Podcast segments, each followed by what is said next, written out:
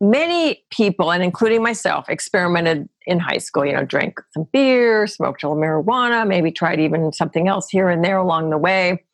But it didn't take over our lives. You know, we were able to easily drop it, become adults, get jobs. But what you don't want to do is assume that for your child that this is a rite of passage because there's way too many of these kids that you know it's all of a sudden they are out of control with using the substances Reboots episode R039 features Kathy Taughinbaugh. Kathy is a certified parent and life coach.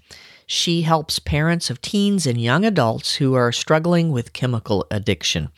When Kathy discovered her daughter was addicted to crystal meth, Kathy had no idea what to do next. And then, when her daughter kicked addiction, Kathy continued to remain active in the recovery community through coaching, writing, and teaching the craft method of helping families cope. So, what is craft? Listen up. Hey there, you're dialed into Reboots, featuring stories about people who have been forced to start over in life or in business, all walks of life, anonymous or named, high profile or low down. Stories with heart, soul, and grit. Because knowing and sharing our stories is essential for living a life of joy, experiencing healthy relationships, and impacting the world around us in a positive way. Here's your host, Tracy Winchell. Kathy, thank you so much for inviting us into your life. I appreciate the time. Well, thank you for having me. No, I, I really appreciate what you're doing and the work that you're doing, and I'm, I'm excited to be here. Thank you. Well, tell us a little bit about what your life and your work are like right now today. Oh, okay. Well, you caught me on a kind of a busy day, but what I do is I coach parents. I'm a parent coach I work with parents mainly who have either teens, but usually it's young adults and mainly in their 20s and 30s who are struggling with substance use. It could be alcohol, it could be marijuana, it could be meth is another big one. But a lot of what happens is the kids get started on the pain pills or the opioids and then they end up using heroin. So I do have quite a few along mm. those lines. And also a few that are, you know, mix and matching. They're just mm. whatever happens to come along. So for me, my day is usually working with parents, it's over the phone. I do individual coaching and then I also do group coaching. I have a membership group, Rise Up Moms Support Club, which is a membership group for moms and so that's a group coaching experience. And I do interviews, which is fun, similar to this. I do an interview once a month with somebody in, you know, having had experience with addiction or a mom who, you know, has gone down this road with their child, that kind of thing. So, yeah, so that's really my day. So, at least once a week, I, we do a call with that group. And then during the week, I have different coaching calls with individuals. And then the rest of the time it's you know writing blog posts. And i try to i try to get a blog post out once a week and then working on things on my website and that kind of stuff.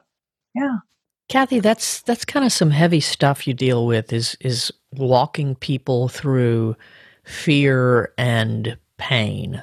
How do you how do you do that? Does that i mean mm. wow Yes, it is challenging for sure. And it's a very, you know, it's a hard topic because, you know, it's a life, it's a life threatening disease. And we all know that people have, you know, lost their lives because of substance use. So for parents, they're in frightening situation where they have discovered, you know, and now are I think sometimes parents go through a period of denial for a while that not quite wrapping their head around it. But by the time they've reached me, usually they've been searching online and those kinds of things. So they are clear that their child has a substance use issue and they know that it can be life threatening.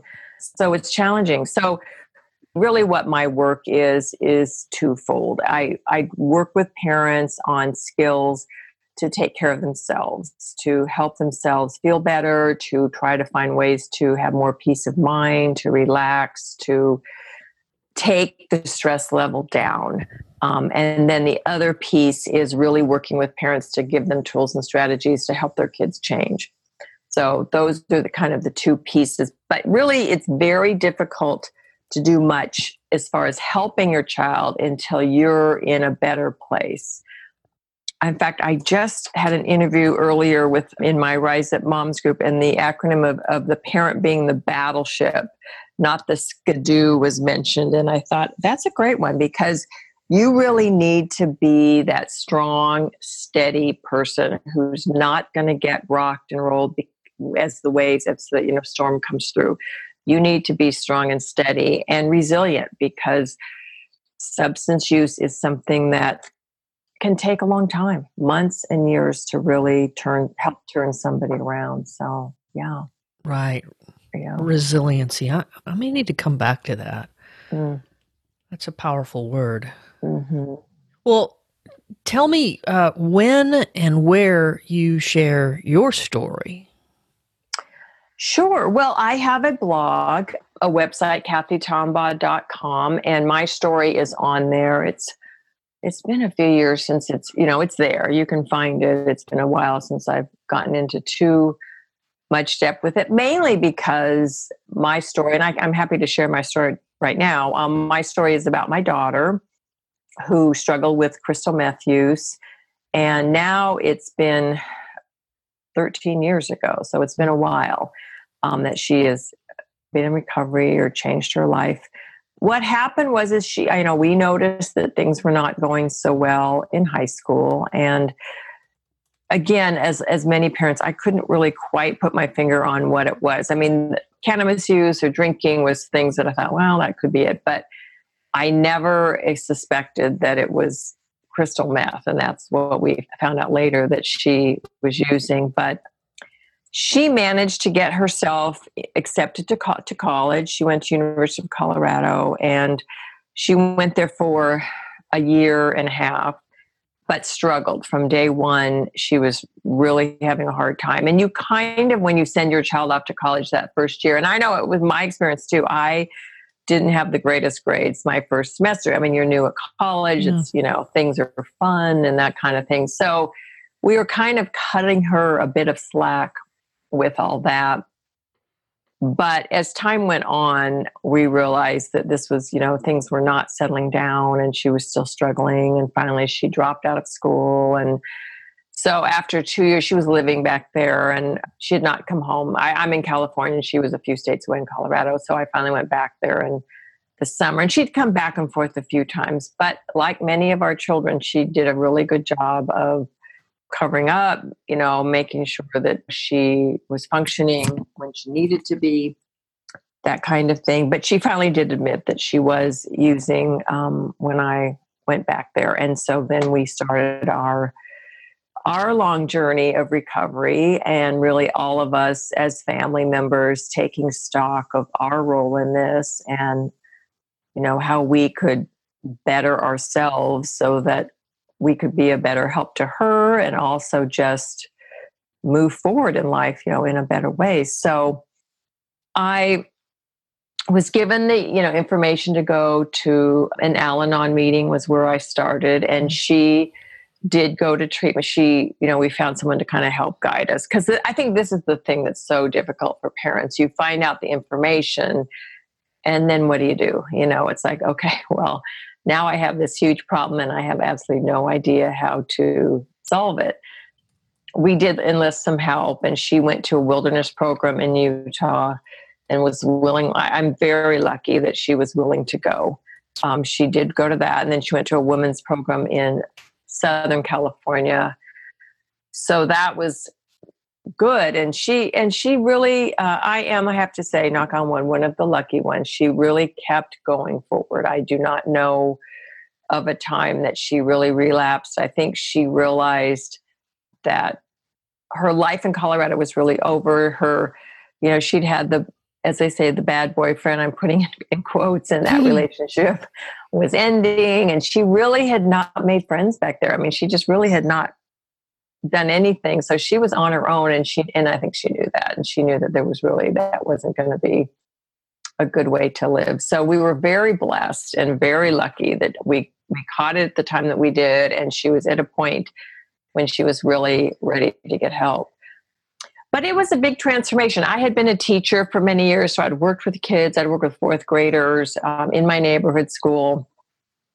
And I just questioned so much about myself as far as, okay, here I am teaching and guiding parents, getting them ready for middle school, and then come to find my own child is using substances. It's just sort of like, okay, there's, you know, a big disconnect here. So, you know what i realized early on is i needed to start my own transformation and to be a better help. I had been a single mom for quite a while.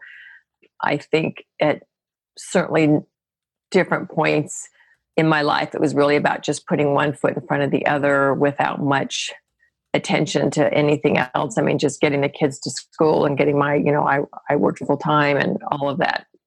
So you just really have nothing no real time to have introspection or to reflect or to you know think about am i you know living my life the best way i could? You're just really trying to get through each day. So initially i was told to go to an al-anon meeting and that was very helpful. I went to several meetings in my area and i found a parent meeting that was helpful. So that was good. And then you know it's funny because i know quite a few people who've gone through this with their kids and most people with any luck at all they get their kids through it and the kids make those decisions to live a better life and then the parents just move on. I mean you just go on.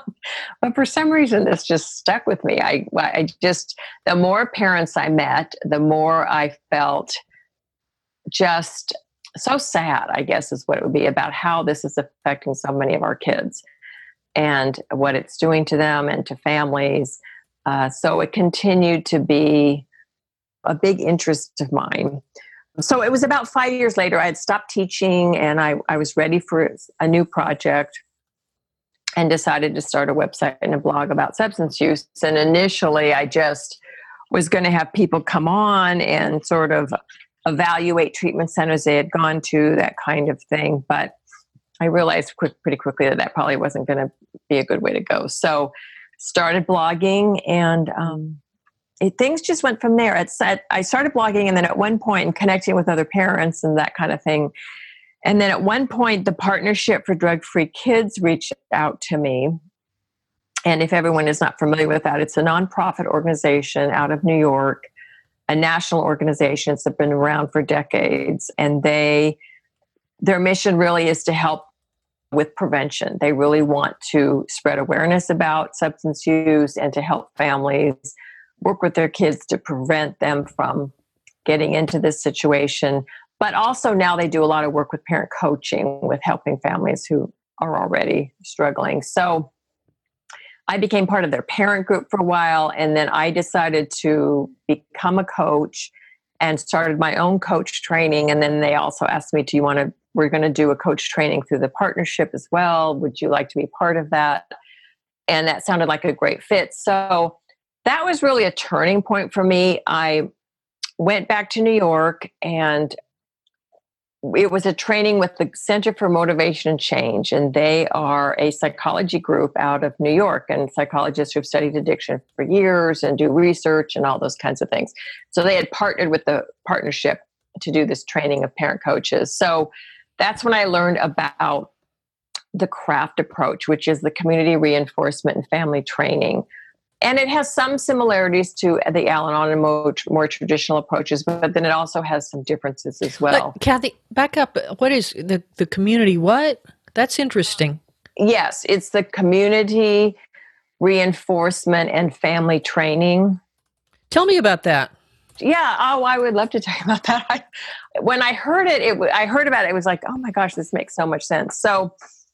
CRAFT is a program that helps families work with them so that they are learning research based strategies and tools to help their child change. So, what's different about that kind of a, approach as far and a and a traditional approach is that these strategies have been researched. They have done test groups with them in different areas. And I mean, Oregon's done it. There was a gentleman, um, Dr. Robert Meyers in New Mexico, and he was one who actually founded CRAFT, and he's done his own research studies there.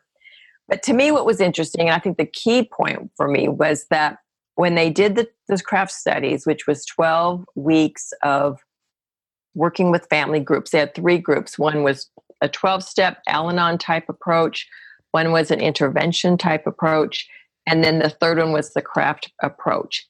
And the goal for all of this was to help parents motivate their children or spouses. This could also be spouses, it could be partners as well, to get into a treatment program or to willing to get help. So they're working with people who are resistant. They don't want to get help. They maybe are in denial about that they have a problem.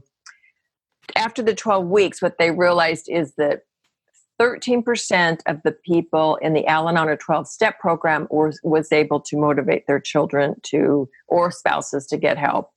I believe it was 20% in the intervention group, and it was almost uh, 70% in the CRAFT group. So that's a huge wow, difference. Yeah. Yeah, it was a big difference. And when I saw that, I went, oh my gosh. So one of the things that they want to say is that Al Anon really is not saying to families, come to the Al Anon group and we'll help you get your kid into treatment. That isn't really what their goal is. Their goal is really to help parents feel better sure. and get support and that kind of thing. But I do think a lot of parents go to Al Anon with that intention. That's what they're trying to do. Sure. So I think it's important for them to know that it is a great support and you should go there, but just know what you're, you know, you're going there for yourself. You're going there for your own well being. You're not going there to help your kid get into a treatment program because that's probably not going to help you as much. And then interventions too can be helpful. The problem I th- believe with interventions is that sometimes the kids feel like they're just forced, or the whoever it is, you know, could be a partner, somewhat forced into a program. And so what they are sh- seeing is that many times they may go, but they may not stay they may go for a week or two and say no i really didn't right. want to do this ever and they may feel resentful and there may right. be some you know then you've got relationship issues with the family members because they're they're upset and angry that they were forced into something so what i like about craft is that it's more of a kind gentler approach and they teach you communication skills that you can use to talk to your children in a way that i feel is really helpful and things like positive reinforcement, which we all know about.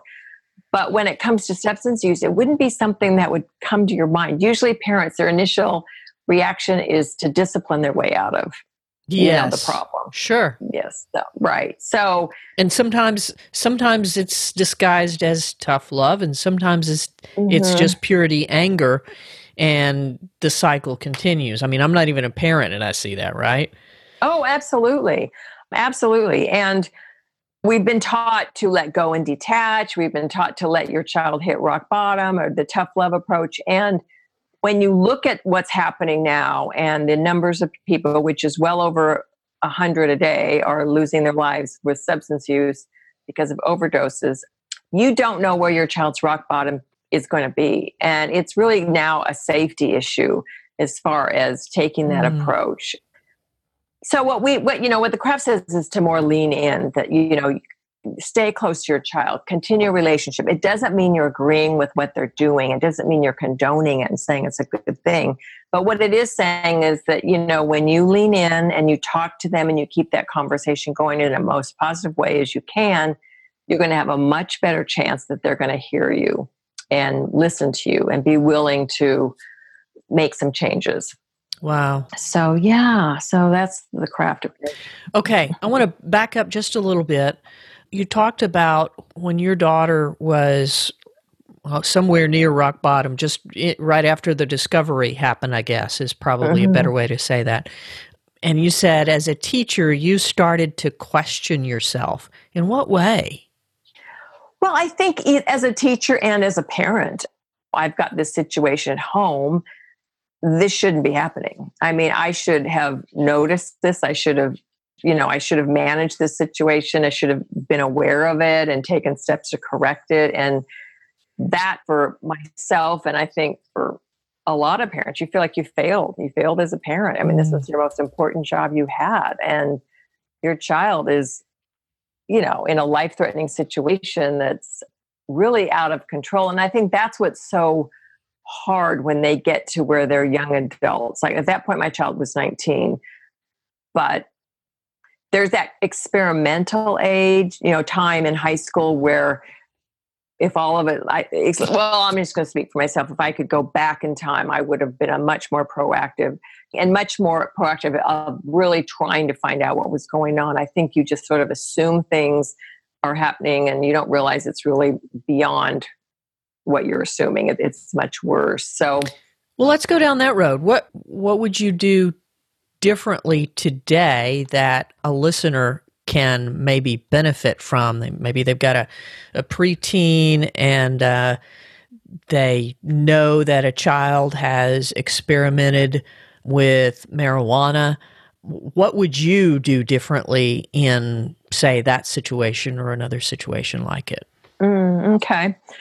You know, and the first thing I will say is that there's no guarantees on any of this. I mean, we do the very best we can, but I feel that one of the things that I think I would have done differently, number one, is more communication. Having that conversation much more often with my kids about the dangers of drugs, you know, maybe even showing them examples of, you know, now online there's quite a bit more that you could you could find but to explain to them what can happen to a person when they when they go down this road. And having this conversation over and over and over again once is not enough you know just one time. Or you know they have you know at my high school i talked to some of the teenagers and i said how often are you having a drug you know drug and alcohol class and they were like oh just freshman year in health and that's pretty much it so i think that's another thing would be you know getting involved with parents at the school and really trying to to enlisted help so that this is something that's also brought up in the high schools and in the middle schools as far as education as far as parenting I think you have to very be very proactive when you find your child is using marijuana. There's so you know we can debate it forever if that's a drug that takes children down that road. It just totally depends. Um, cigarettes can be another one. When you see your child smoking cigarettes, can be an indicator that there's some problems going on. But I would definitely move in with some support for your child. Do it and start with you know things at home, counseling, family counseling, really looking at some issues that happened to your child. Childhood trauma is one of the big factor risk factors for children that may motivate them to want to try drugs or alcohol. So often we ask our kids you know why are you doing this? What's the matter with you? that kind of thing. And one of the better questions might be what happened to you? Mm. what happened to you that makes you feel like you need to go down this road? And having that conversation of really understanding what your child's going through. So for my situation, our family, my I was divorced from my daughter's dad. You know, we were divorced, and luckily, and I think one of the reasons that she did as well as she did is, is we did come together at that for those critical times. We both went to the counseling together. We got on the same page. We had wonderful. Yeah, it was good. And I think that is key. I mean, you have to come, you have to both step up and put your own personal issues aside and focus on your child and what they need. So that was really helpful. But I think I would have just stepped in earlier. And, you know, I think the assumption too, and I think a lot of parents, we go through this, and it's depending on what your situation is, but many people, and including myself, experimented in high school. You know, drank some beer, smoked a little marijuana, maybe tried even something else here and there along the way. But it didn't take over our lives. You know, we were able to easily drop it, become adults, get jobs. And for many people, that experimentation is a rite of passage. But what you don't want to do is assume that for your child that this is a rite of passage because for many, you know, there's way too many of these kids that it's not. You know, it's all of a sudden they are out of control with using the substances. So I think it's just really doing that work and being proactive and you know, the denial comes up a lot because I think parents just don't know what to do. If you have to admit to yourself that you've got this issue, then you have to come up with some answers. And it's hard. You know, I'll be the first one to admit it's not easy.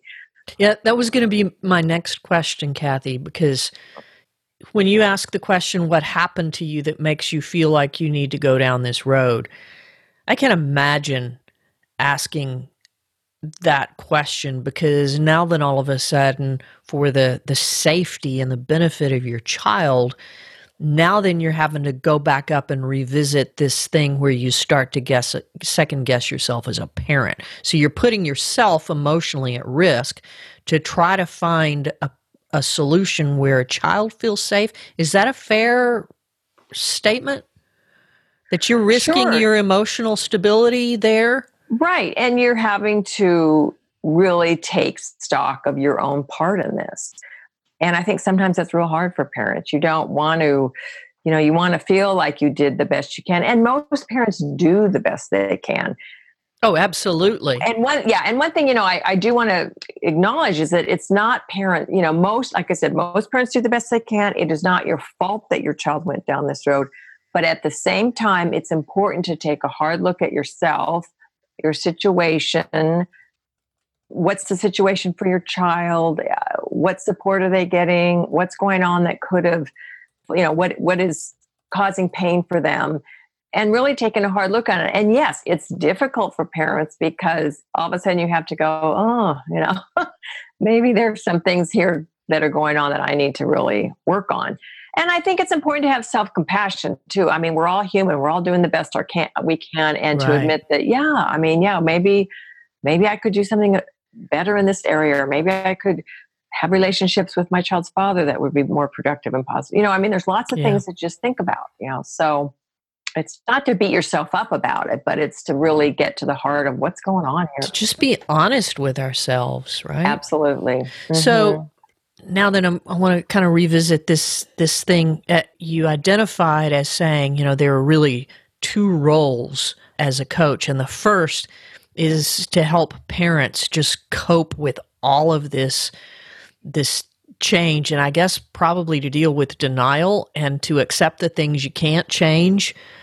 And then the next piece is then to coach parents to help their kids change. And so I guess we're kind of coming back to that.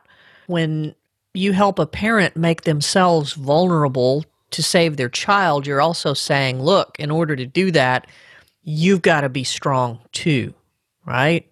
Absolutely. So, Yes. how, what are some of the, the best skills that you teach people to do as they just kind of try to find emotional footing and stability to, to kind of go in for the long haul here? Mm, okay, great question. Well, we do talk a lot about, you know, just basic self-care, what you can do to help yourself fill your own cup up so you're not depleted because if you're depleted, you can't help anybody. You know, you're just exhausted and you're tired. So things like your physical health, making sure you're getting enough sleep, making sure you're keeping up with your doctor's appointments, making sure you're t- taking whatever medications you need, that kind of thing. Um, and then also a biggie for me is exercise. I think exercise makes all of us feel better.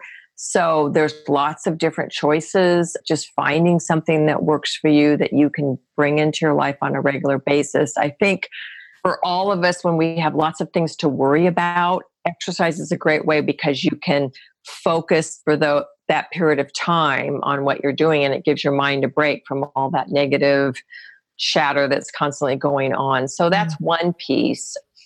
Another thing we talk about is journal writing. I feel like journal writing is something that's very helpful. And there are studies that have shown that even if you don't want to be writing every day, if you have something stressful in your life and you write even two to three times a week or even two to three times about the issue with even just a paragraph or two, your stress level goes down. So, journal writing to me was very helpful. I never really wrote before, but I just started journaling and journaling and journaling. And what happens is you get all of that stuff that's just swirling in your mind out of your mind and onto the paper and it's and it, it is gone. I mean you know before when you're just sitting there replaying you know it's like that recording that just keeps going over and over and over but if you write it down all of a sudden you find out okay that, that that's recording's over with now it's stopped. So that to me is helpful. Yeah and then you you can look back on that and go that was just silly me kind of talking about stuff that's not really there or oh, wait, I need to work on that. Right. Oh, absolutely. And sometimes it helps you find answers, you know, as you're writing, you know, you sometimes find answers. I like the morning page idea from the oh Mary Cam I think it's Mary Cameron, The Artist's Way. And she just says to write. So for me, that worked. She just says write in the morning and you just write for three pages. Just write three pages and then you're done and I need that. I need a stopping or starting point and a stopping point. Yes. Um, yeah. So for me, that's really helpful, and I try to share that idea with with parents to just write for three pages and then you're done. And if you you know want to add that caveat of a little gratitude list at the end, that's always helpful. I add just two or three, ten things. Doesn't even have to be you know whatever five, ten, three, right? Whatever feels right for you. Just a couple reminders that there are some things to be grateful for in your life yeah so that's one that's another one and then meditation, uh, working on our spiritual part of our life is, I think, also helpful. So, meditation is something if parents haven't tried it, uh, I think it calms people down. I think it helps you get centered and focused. Now, not everybody is into that, and that's fine, but you can even do just quiet walking is good. Uh, just being quiet, you know, just sitting for a few minutes quietly. You don't have to feel like you're actually meditating, you know, just, but just being quiet for you know, even starting at five minutes. Yes. You know, so I think that's helpful. And it's funny because, you know, when you start doing it, sometimes people go, I can't even, it's challenging to just sit for five minutes. And then you really look at that and go, wow, there's a problem here if I cannot sit. Well, yes. Yeah. Yeah. One of sure. one of my favorite uh, meditation apps, and I've tried several, is Headspace. And the Headspace guy besides having a great accent, I mean, you know, it's kind of hard to go wrong with that. Uh-huh. Sometimes, when we're meditating and we realize the mind's wandered off, we might not know how to react. In that moment, we pause and identify the nature of distraction. Oh, yeah, thinking, or oh, feeling. Having noted, there's a sense of having dealt with it.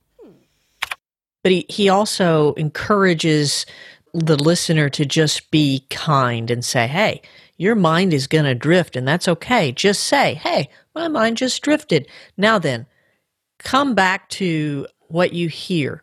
And for me, it's the ceiling fan mm. or the beat of my heart mm-hmm. or the birds outside. And so you're you're exactly right, Cathy. When I can't do that for five minutes, I'm spending way too much time on my phone or listening to a podcast or watching my favorite old TV rerun like MASH right now. You know, it's like get yes. get get back in your head mm-hmm. and live with it. Right. Because ain't nobody else gonna live with it. And you better learn to live with it. Right? Absolutely. No, I think you're right. And and I just know how it makes me feel. And I'm not perfect by any means because I will go in starts and stops too, which a lot, of, you know, people do that. But if I can get in a pattern, which I'm in right now, of trying to meditate every morning, I just feel calmer. You know, you just feel too. more calmer and sensitive, uh, centered. So those are some things that I think parents, you know, just to bring in to their life. And I think just having that spiritual piece. I I started taking uh, yoga classes, practicing yoga. That was really helpful for me as well. How does yoga help you? Tell. Kind of. I love to to ask people to to put words to the change that yoga makes. That that physical action mm-hmm. and the mental action or inaction, depending on where you are. Right. Well, and I think that just what you said is is so much of it. But uh, for me, the poses that you go into, you know, you go into the to the studio, and then you're all of a sudden you're doing these poses, and you have to focus. You have to focus on the pose. You have to pay attention.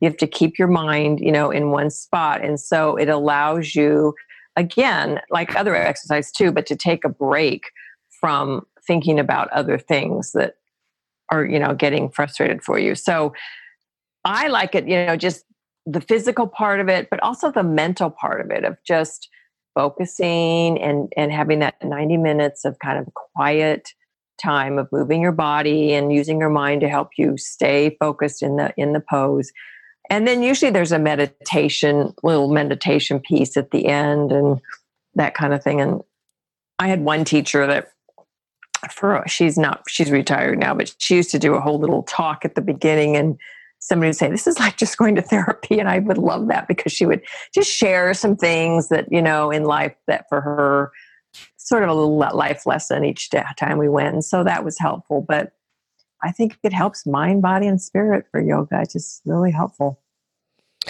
Okay, so we've kind of offered some pretty practical tips on how a parent can go about some self care. Mm-hmm. And now, then, you know, you're, you're you're beginning to get used to to the reality that your child has a serious problem, and a parent's kind of finding some stability here about, okay, I've got to build myself up and get myself ready for the long haul. What's the next thing a parent should begin to do? Or in tandem with some of these other things, I guess is a better question. Right. Sure. Yeah, it's all going to kind of come together. But definitely, I think focusing on yourself first. You know, the other piece, just real quick before I go on, is to just because when you do focus and take care of yourself, you're you become then a role model for your child who is oh. spinning and not taking care of themselves at all. So that's another one. Mm. But from but I think the real next big piece is how you talk to your child. I think for all of us who go through this, as I as I mentioned earlier, the tendency is to want to just discipline your way out of it. You know, I'm going to ground you. I'm taking this away. I'm doing this, on and on and on, and it just starts a lot of um, defensiveness trying to confront your child and you know all that kind of thing it just sets up for a lot of negative conversations that can really honestly get out of hand things can be said that were not meant um, that are hard to take back those kinds of things so i think it's important to have positive conversations. And i think to realize too that your child needs some options. No one does well when they're forced into something. It's really better if we could find some options. For example, a parent with a teen or a young adult, you might research two or three different counselors, maybe an outpatient program if you think that's needed, something along those lines, and then give your child that choice. Here's some choices. Look at, you know, these are what we're going to be doing. So pick one of them that makes sense for you, or try all three, and then you can go from there. But I think when the children have some choices in the process, they're going to opt in in a better way. So things like there's a technique called the red light, green light, which is, you know, if you're having a conversation with your child and they're engaged with you and they're talking with you and, and there's some back and forth and it feels positive, that's the green light. So you just keep the conversation going, you're good. But if your child is getting defensive, if they're shutting down, if all of a sudden they're getting angry, yelling, all that kind of thing, you just want to stop the conversation. Do not try to talk through all their negative reaction because it doesn't help. You know, you end up yelling at each other and it just ends up going nowhere. So that's a first technique that I like to just really try to keep the conversations positive. Another one is to acknowledge what your child is doing well. One of the things that I think we do fall into too when our kids use substances is that all we're seeing is this awful negative stuff he's using drugs he's you know there's nothing going right that kind of thing but when you step back for a minute and say okay yes he's using drugs or she and it isn't good we're not saying that it is we're not condoning it yes it's not great but what are some things that your child is doing well it's actually surprising sometimes the, the many things like i had one mom who was so negative about her child. And then we started having the conversation. She's like, well, yeah, he is actually really great with his siblings. He does chores at home. Um, his grades really aren't that bad. You know, she started naming all these things, and it's like, okay, well, this is where you're going to build on. This is the ground, the foundation, or those positive things, and you're going to go from there. So, those are the things you want to acknowledge. You want to start looking at what they're doing well, paying attention to what they're doing well, be honest and we don't want to be a cheerleader for just you know making things up that kind of thing but you want to be honest and authentic and when your child does something well you want to take those opportunities to let them know that another big piece that we talk about too is positive reinforcement which i mentioned earlier too and that can be in the fact of be in the way of verbal communication you know just saying good job or i really appreciate how you did that that kind of thing. But it can also be in rewards, like rewarding your child, taking them somewhere, having a special meal for them, finding things that they really would appreciate, not something that the parent wants them to do, but something that they want to do, which is easy to fall into that. But, you know, if they have a certain sport they like or anything like that, you know, but looking at what they're doing well, because most of these kids have a very hard time telling themselves, even if they don't acknowledge it to you, they feel the shame of what they're doing. They know yes. that this is not, you know, a good path to be on. Yes. And they may not want to admit it, but especially if you start confronting them, they're going to get defensive. So it's better to look at what they're doing well, focus on that, and start the momentum of rewarding them, acknowledging them, that kind of thing. And then the other side of that is really making sure also that you're allowing your child to take responsibility for their actions.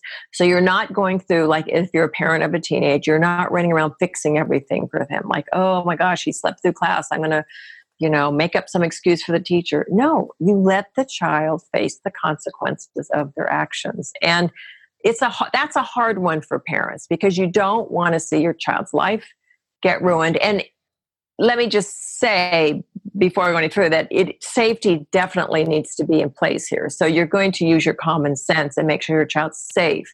But beyond that you're going to think about am i doing too much for my child? Am i running in to fix everything for them so that they don't have to face any consequences of you know the situation they're in? So that's something that we know we work on too is is really looking at that and then that becomes a, a really important place and reason for the parent to be in some sort of community, whether it's Al Anon or something else, so that they mm-hmm. understand the difference between fixing and supporting, right? Absolutely. No, I totally agree. And I think Al Anon is great with that. I think they're really clear on setting boundaries and um, not doing too much you know? You want to reach in and be have the connection with your child you know that communication type of a connection with your child but you don't want to go in there and start solving all their problems for them or covering up for them or if they have a job calling the boss for their, your child because they can't get up to go to work. I mean those things are just not helpful right. because it's teaching your child that there's no downside and they have to have a downside for them to want to be motivated to change mm. for sure. And it's all, I will say, it's hard. None of this is easy and it does take time and it's a lot of trial and error. You know, the other thing that I do really like about the craft approach too is that what they they say is that every situation is different. So it's we're not putting our kids into a cookie cutter approach of you know there's one solution. Everyone has to follow this protocol. We're really stepping back and looking at what is going on for this child everyone comes to substance use for a different reason. Mm. There are similarities, there are things that are the same, but there are many things that are different, and our kids have different needs. It's like if you had diabetes or cancer, or any other disease, everyone isn't given the exact same medication. They're given the medication that they need and the help they need right. based on who they are and what their body needs. And right. that's the same with addiction. Everyone has different needs with this. So it's important to be aware of that too. Well, and what an amazing opportunity that technology brings us to to find a coach like you to be an added team member because I, I can see how that would be incredibly valuable, but I can guarantee you there are some listeners at this point and they've been asking, so when do I need a family counselor, and when do I need a coach like Cathy? Mm, that's a good one.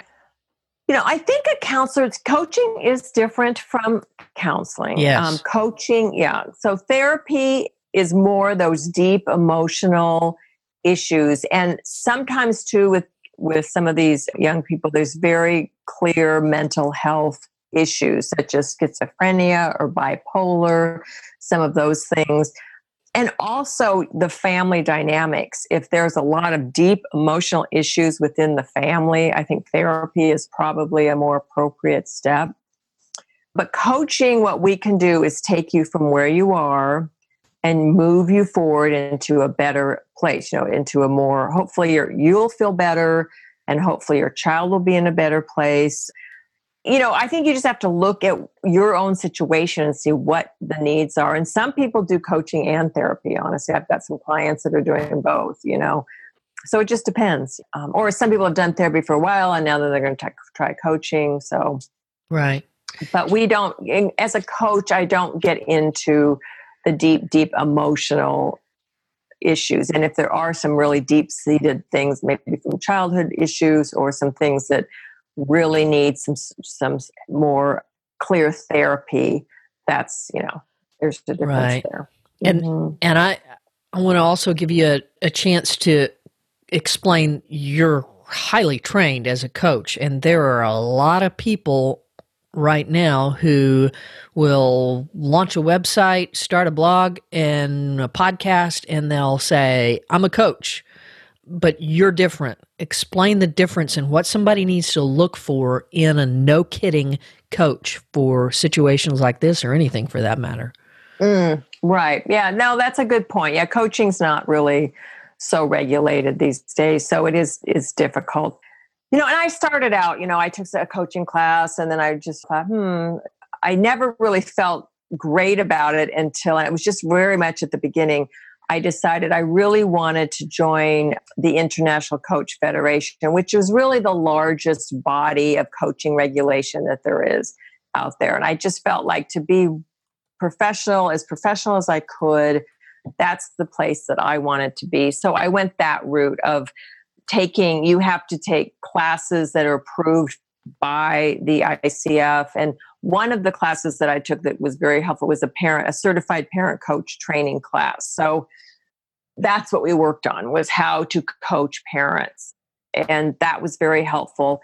So I am what was called ACC which is an associate certified coach through the ICF and I am actually in the process now of working for my next. There's three levels. There's the PCC, and then there's the MCC. And really, it's about having hours. I have hundreds of hours of coaching parents that you need really before you can even get that. You know, you need at least a hundred to sign up. So that's something that parents people should know. It's not mm-hmm. like being a coach that you've coached one or two people, but you really have had to put some time and effort into it. Right. Um, and then I've also gone to three trainings with the Center for Motivation and Change through the craft. I've gone to a training with Dr. Robert Meyers and his program, and I've gone to New York twice and done training with the Center for Motivation Change on the mm. craft approach because I just really feel like that was helpful and was going to be what I wanted to use in my practice. So What's the number one thing that you get out of all of this preparation and going back to the start of our conversation where you have some tough conversations and you know you deal with people who are at the end of their ropes so where do you find the satisfaction and peace um, and enjoyment out of doing this mm. Well, I do find it very rewarding. I think for me, when I first started out, the whole thing was very confusing. It's like, okay, I've got this big problem and I have mm. no idea what I'm doing. So, my mission, I think, in some part, is to help parents not have that confusion. Um, to be able to say to them, uh, look, there's you know a 12 step program, probably an Al Anon group or Family Recover Anonymous, or a number of different ones that you could choose from and then there's also this craft piece that I think is really essential. And one of the approaches I'm kind of going towards now is more of a patchwork, like pick from the available resources that, that you see to find out what's really going to work for you.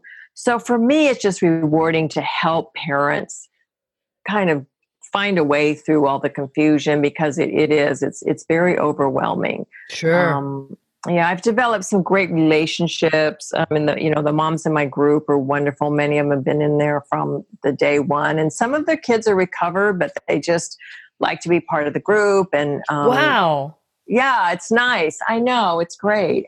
Um, one of one of them has gone on to be a coach. Actually, two of them have gone on to be coaches. No way. Um, mm-hmm. Yeah, so it's really wonderful. Yeah, that they've yeah, taken that on and are giving back in that way and I've met so many interesting people through this whole process. You know, the partnership, I've met some different people, the Center for Motivation Change. I really like the psychologists that are there. I, I have complete trust in them. I just feel like what they're saying is what I want to be part of. And then so many of the parents, you know, so it's just been rewarding on a lot of different levels. You know, it's just a mission that feels like it's funny. I mean, things happen in your life and it's all of a sudden, okay, this is what I'm supposed to be doing. So, mm. yeah, it all happened for a reason. And like I said, I don't wish it on anybody. I mm. hope that parents can go through this without having to deal with it. But for me, I always feel like when there's adversity, if you can take something away from it and learn from it and make your life better from it, then you can turn it into a positive situation. So, I'm hoping that that's what I've done with this. I feel like that's what where it's going with this. And you know, I'm very blessed. My daughter's doing well, and she's taken away her lessons too. And she's, mm. I'm sure, will never forget all that she's learned through that whole right. experience either. So, so it's all good. Wow. I've learned so much, Cathy. Thank oh, you so much for your time. Where does someone listening get in touch with you or find out more information about what you have to offer and maybe get on your email list so that they they get to to learn more from you and about you Sure. My email, well, my website is Cathy, and that's with a C. So it's, and I'll spell it because it's Taughinbaugh, which is a long last name. And probably I should have thought of all that before I did this, but it was Cathy, C A T H Y, and then my last name is and that's T A U G H I N B as in boy, A U G H dot com. And I used to be Treatment Talk. So sometimes if people put that in, it comes up too. That was my initial website. But I do have a 16 part free email parent class that people can sign up for. It's short emails, it's not too overwhelming. And then there's links to some different articles that I think are helpful. So that's there. And then I'm giving off two free guides with that as well on some tips to help help you with worrying and also some parent recovery tips is the other guide. So that's well, yeah, and there's free articles that are there. I also have a free Facebook group, parents uh, parents of children struggling with drugs or alcohol and that's on Facebook. You can find that as well. So then I'm on lot, most of the social media sites. I'm on Facebook and Twitter and Pinterest and LinkedIn and what's the other one? Instagram. Yep. so you can find me all in those places too. You've sent me the links, and so I'll have those in the show notes so that okay, people will be great. able to access those very, very easily. Did did I did I forget to ask you anything, Cathy, that you just we we needed to share?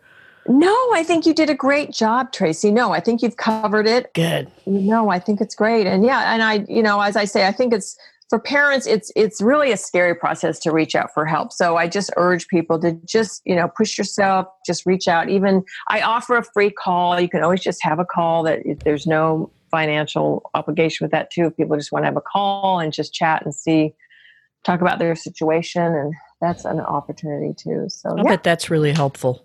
Yeah, I hope yeah. so. Yeah. Mm-hmm. Thank you, Cathy, so much. I appreciate your time. Oh, absolutely. I can't wait to share your story. Okay. Well, thank you. And thank you for all the work you're doing. It's a great podcast. So, this is all good stuff.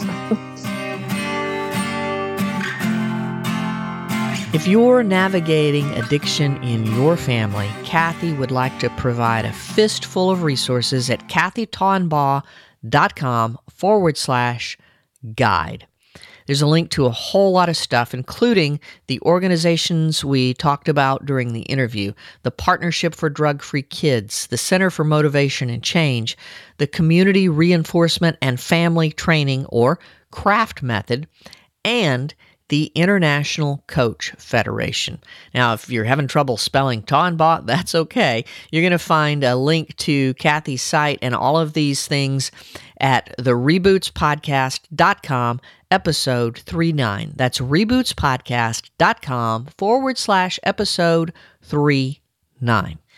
You're going to have access to a whole bunch of stuff, like I said, including a free email course that Cathy is providing access to a Facebook community of parents or children of children struggling with drugs or alcohol.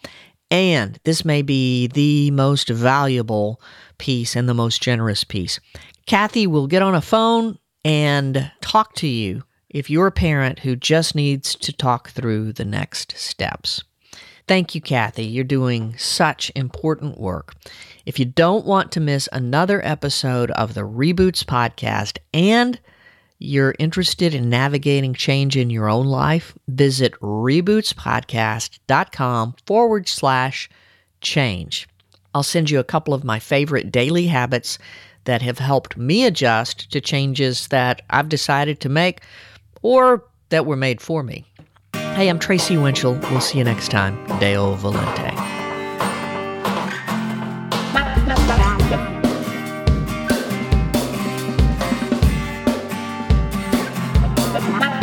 We hope this episode has helped you in some way. If so, we'd love to hear from you. Maybe someone you care about might benefit from the Reboots podcast. It's easy to share from our website, rebootspodcast.com. Rebootspodcast.com. The Reboots Podcast is a production of Winchell Storyworks Incorporated, a company dedicated to helping businesses and individuals know, share, and live their stories in order to impact the world around us in a positive way and to achieve financial freedom.